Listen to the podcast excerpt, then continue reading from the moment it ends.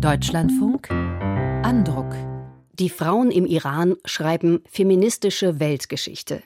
Gilda Sahebi, Journalistin und Autorin, beschreibt in ihrem Buch Unser Schwert ist die Liebe, was dies im Einzelnen heißt. Trotz der Hinrichtungen und Repressionen dauern die Proteste gegen das iranische Regime an. Und tatsächlich werden auch Todesurteile gegen Regimegegner aufgehoben, weil die internationale Beobachtung größer ist als bei vorherigen Revolten. Sahibi beleuchtet die gewaltsame Unterdrückung in der Islamischen Republik und erläutert, wie etwa Journalismus unter diesen Bedingungen überhaupt gelingen kann. Mechthild Klein mit den Einzelheiten. Nika Shakrami wurde nur 16 Jahre alt. Wie viele Jugendliche aus Iran protestierte sie gleich am Beginn der Revolte Mitte September auf den Straßen Teherans. Die attraktive Jugendliche war geschminkt, hatte blond gefärbte Haarspitzen und hörte koreanische Popmusik. Das Schicksal der 16-Jährigen hebt Gilda Sahebi in ihrem Buch hervor. In der Nacht vom 20. auf den 21. September 2022 verschwindet Nika Shakarami. Etwa eine Woche später finden ihre Angehörigen das tote Mädchen in einer Leichenhalle. Nikah Shakaramis Tod zeigt, mit welcher Perfidie und Brutalität die Machthaber selbst gegen die jüngsten Menschen in ihrem Staat vorgehen.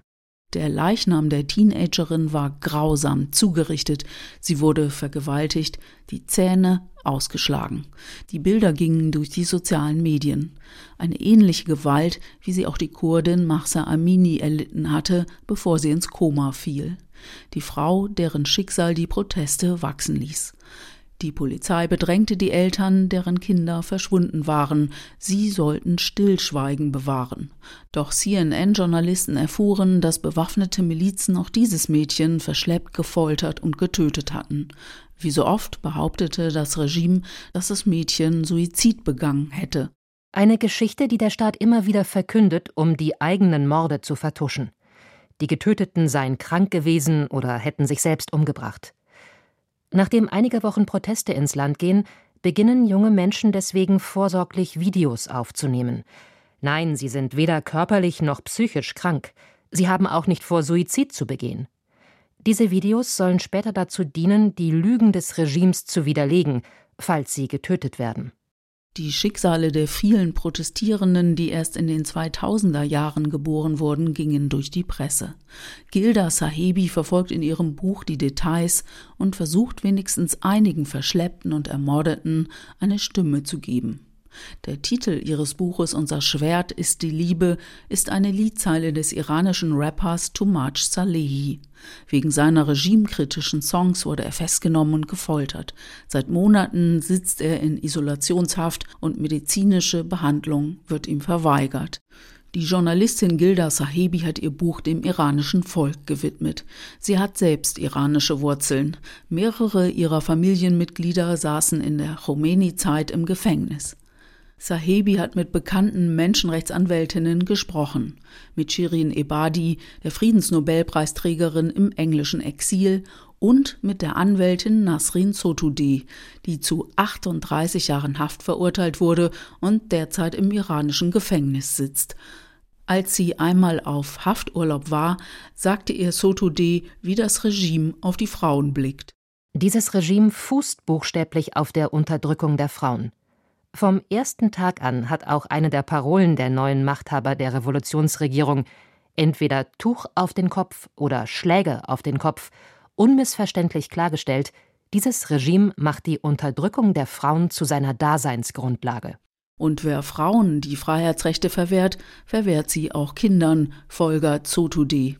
Ja, wenn bei den Protesten auch Kinder sterben, dann meist nicht durch vermeintliche Querschläger. Es wird gezielt geschossen. Und auch hier wollen Sie, die Machthaber, eine Botschaft senden.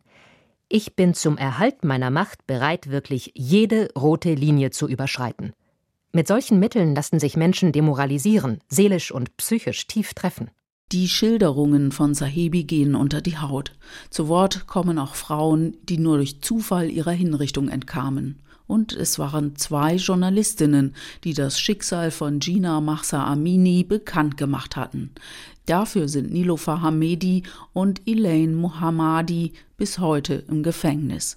Im Iran glaubt heute kaum jemand der Staatspropaganda. 15 bis 25-Jährige informieren sich auf internationalen Social-Media-Plattformen wie TikTok oder Instagram. Sahebi übt Kritik an der Politik des Westens. Wenn sie von Mullah-Verstehern in Deutschland spricht, meint sie das nicht als Kompliment. Sechs Monate nach Beginn der Revolution trägt kaum mehr eine Frau im Iran ein Kopftuch, obwohl sie dafür jederzeit inhaftiert werden kann. Gilda Sahebi schildert brutale Details, sammelt verschiedene Stimmen und ordnet die politische Entwicklung für das deutsche Lesepublikum ein. Ihr Buch ist eine Hommage an all die mutigen jungen Frauen und Männer, die für einen freien Iran und für Frauenrechte protestieren und ihr Leben riskieren. Mechthild Klein besprach Gilda Sahebi. Unser Schwert ist die Liebe, die feministische Revolte im Iran. Bei S. Fischer erschienen, die 256 Seiten kosten 24 Euro.